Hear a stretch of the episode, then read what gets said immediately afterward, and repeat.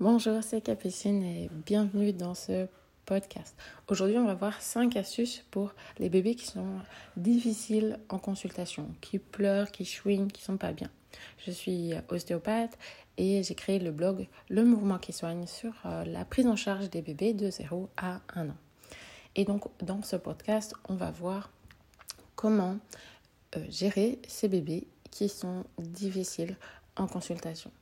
Des fois, on a l'impression que tout va bien, toutes nos séances s'enchaînent et des fois, on a euh, des bébés où il n'y a rien qui va. On essaie une technique, une autre, on les bouge, on change, ils pleurent, ils chouinent, il n'y a rien qui va. Et euh, c'est facile de se dire, bon, bah, ce que je fais, c'est de la que je suis nulle, euh, de remettre en cause tout ce qu'on fait. Mais, euh, et, je pense que c'est ça un des grands défis sur la prise en charge des nourrissons, c'est qu'ils ne peuvent pas parler, ils ne peuvent pas nous dire ce qu'ils ont. Donc, il va falloir qu'on trouve euh, une autre manière de comprendre ce qu'ils ont et puis vraiment pour pouvoir avoir une séance qui est agréable, il y a tout un tas de facteurs qui vont rentrer dans le, la balance. Et euh, en comprenant un petit peu mieux tous ces facteurs, eh bien, j'espère que ça va vous aider euh, dans euh, vos consultations, puis pas forcément remettre en cause ce que vous vous faites, mais poser les questions pour comprendre pourquoi le bébé là aujourd'hui il n'est pas bien. La première chose qu'il faut vous poser comme question, et vous allez voir c'est super bête, mais je me suis fait avoir je ne sais pas combien de fois, donc je vous le dis quand même. Est-ce qu'il a faim?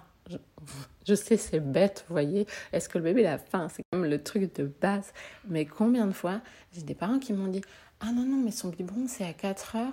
Euh, donc, je me suis dit qu'il allait attendre après la séance. Et là, je regarde l'heure, il est 4h30. Et là, je fais Ah non, non, non, non. Moi, ne négocie pas avec un bébé qui a faim. Donc, euh, voilà, c'est un truc tout bête, mais c'est vraiment classique. Donc, euh, si la maman a le biberon sur elle, je lui dis ben, Préparez le biberon, puis vous lui donnez.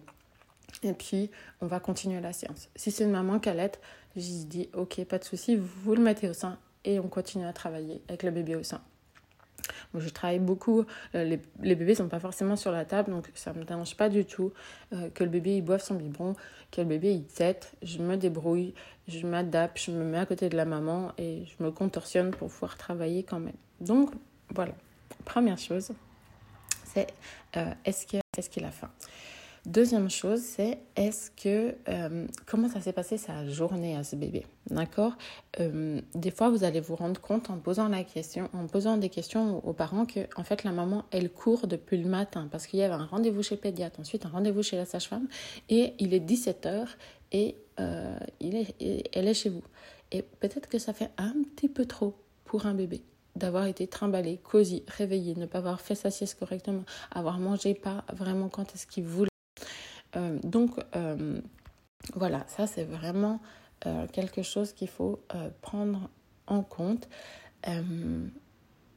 Là, et il y a eu Noël il n'y a pas très longtemps et j'ai une maman, elle m'a dit finalement ils ont fait Noël à droite, à gauche, elle n'a pas pu allaiter exactement comme elle voulait et en fait je pense que le bébé finalement sur quelques jours avait pas tété assez et donc, c'était un bébé qui était hyper grognon parce que je pense que euh, cette petite, elle avait faim en fait. Et donc, euh, et puis, euh, elle avait eu des sollicitations, du bruit, de la lumière, peut-être de la musique, des odeurs, des nouvelles odeurs, des nouvelles personnes qu'elle avait pris dans les bras. Et tout ça, c'est des agressions pour un bébé. Donc finalement, quand on est arrivé à la consultation, ben, la petite, elle avait peut-être pas du tout envie que moi je la touche, mais elle avait juste envie d'être sur sa mère. Et puis c'est tout, euh, après toutes ces sollicitations. Donc faites attention aussi aux sollicitations avant que les bébés arrivent chez vous. Ensuite, une des choses qui peuvent être euh, une possibilité qui rend ces bébés euh, difficiles, c'est la douleur. Donc, euh, et c'est une des raisons pour lesquelles ils viennent, mais un bébé ne peut pas vous dire bah, j'ai mal. Donc, euh, ça peut être des fois euh, compliqué parce que, par exemple, vous avez envie de travailler sur tel le, crâne ou sur l'épaule parce qu'il y a eu une fracture de la clavicule, je ne sais quoi, et c'est pas possible, c'est trop douloureux. C'est pas, c'est le, bébé ne vous laisse pas faire. Donc déjà, souvent, ce que je fais, c'est que euh, c'est souvent les mamans qui viennent quand même, soyons honnêtes. Hein. donc je mets la maman sur la table, le bébé sur la maman, et euh, je vais travailler comme ça. Donc souvent, le bébé, il est beaucoup plus rassuré quand il est, euh, il est douloureux d'être sur sa mère. Et je vais attaquer par ce que je peux. Ça veut dire que s'il me laisse toucher les pieds, ben, j'attaque par les pieds. Et s'il me laisse toucher une main, ben, je vais commencer par les mains. Et progressivement, je remonte jusqu'à ce qu'il euh, se détende. Et souvent, ça marche euh, assez bien. Aussi, ce qui marche très bien, c'est de, sur les mamans qui allaitent, de mettre le bébé au sein. Donc ça, c'est vraiment quelque chose, ça marche très très bien. Ça vous, une fois que le bébé est au sein, ben, vous pouvez, euh, pareil, après, ben, vous, vous attaquez ben, les pieds, le bassin, le ventre. ça vous oblige à vous contorsionner un peu plus, mais c'est vraiment quelque chose qui marche très très bien. Et j'ai souvenir d'une d'une petite fille qui, quand elle est venue en consultation, mais elle hurlait. C'était vraiment, euh, j'avais rarement vu euh, des enfants comme ça. Et la maman était quelqu'un de plutôt zen et posé.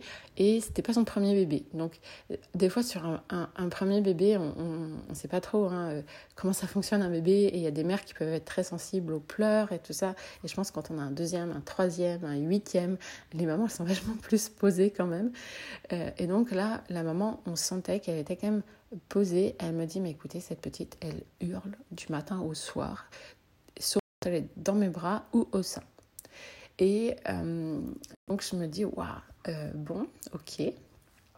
Et euh, donc j'ai réussi à, travailler et j'étais à peu près sûre que c'était cette problématique de nerfs vagues que, je détaille beaucoup dans la formation, hein, qui, qui, posait problème chez elle, où on avait l'impression qu'elle ne pouvait pas basculer dans son système parasympathique, elle était toujours euh, sur, euh, survolté. Donc il y avait reflux, sommeil, voyez, les deux euh, qui sont gérés par le nerf vague qui étaient en, jeu dans, dans, dans, la problématique de cette petite fille.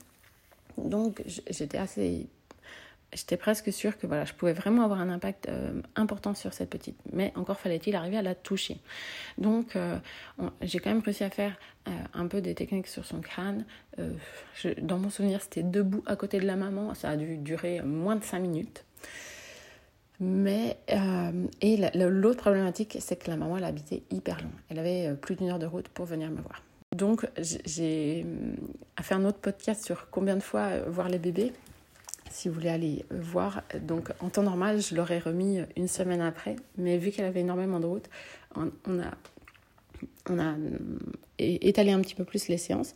Et la fois d'après, eh bien, euh, ça a été beaucoup. Elle était, la, petite, elle était complètement transformée. Donc, des fois, il ne faut pas vous dire que euh, parce que vous intervenez peu, vous n'avez pas un impact. Donc là, en 5 minutes de séance, il y a énormément de choses qui ont changé. Donc euh, voilà, des fois sur ces bébés difficiles, il ne faut pas vous dire oh là là, j'ai rien fait, je l'ai touché pendant moins de 5 minutes. Non, dites-vous qu'il y a vraiment, ça, peut des fois suffire. Une autre astuce sur ces bébés difficiles, c'est changer de position et de lieu. De... ça veut dire que vous pouvez faire sur la table, à côté de la table, debout, vous pouvez changer aussi la position du bébé. Est-ce que vous le mettez allongé sur le ventre, assis sur vous? Et euh, suivant euh, ce qui le rend inconfortable, par exemple si c'est un bébé reflux, eh bien allongé en général ils vont pas être bien. Alors que si vous les mettez assis sur vous, eh bien ils vont être plus tranquilles. Euh, donc voilà, c'est vraiment des choses, euh, il faut euh, tester, changer les positions jusqu'à ce que vous ayez la position où il y a un arrêt des pleurs et puis le bébé se tranquillise. ça m'est arrivé même sur certains bébés de, les, de marcher en fait, de les bercer et de faire mes techniques en même temps. Donc on devient un petit peu créatif et acrobate. Hein. Une autre astuce, autorisez-vous à faire des pauses pendant votre consultation. De toute façon, si vous avez des consultations de 45 minutes, euh, en général, les bébés, assez vite, ils fatiguent sur ce qu'on fait, donc euh, ça vous laisse un petit peu de, temps. Alors, je trouve que souvent sur une première consultation, on n'a pas assez de temps, mais sur une deuxième, souvent, on comme on connaît l'historique et pourquoi il vient et tout ça, ça nous laisse un petit peu de temps. Donc, n'hésitez pas à faire des pauses pour. Euh, des fois, c'est changer une couche euh, ou. Euh, ou faire une pause pour voilà donner un biberon, allaiter, juste rendre le bébé un petit peu un petit coup à la maman, que le bébé il se sente tranquillisé sur sa mère.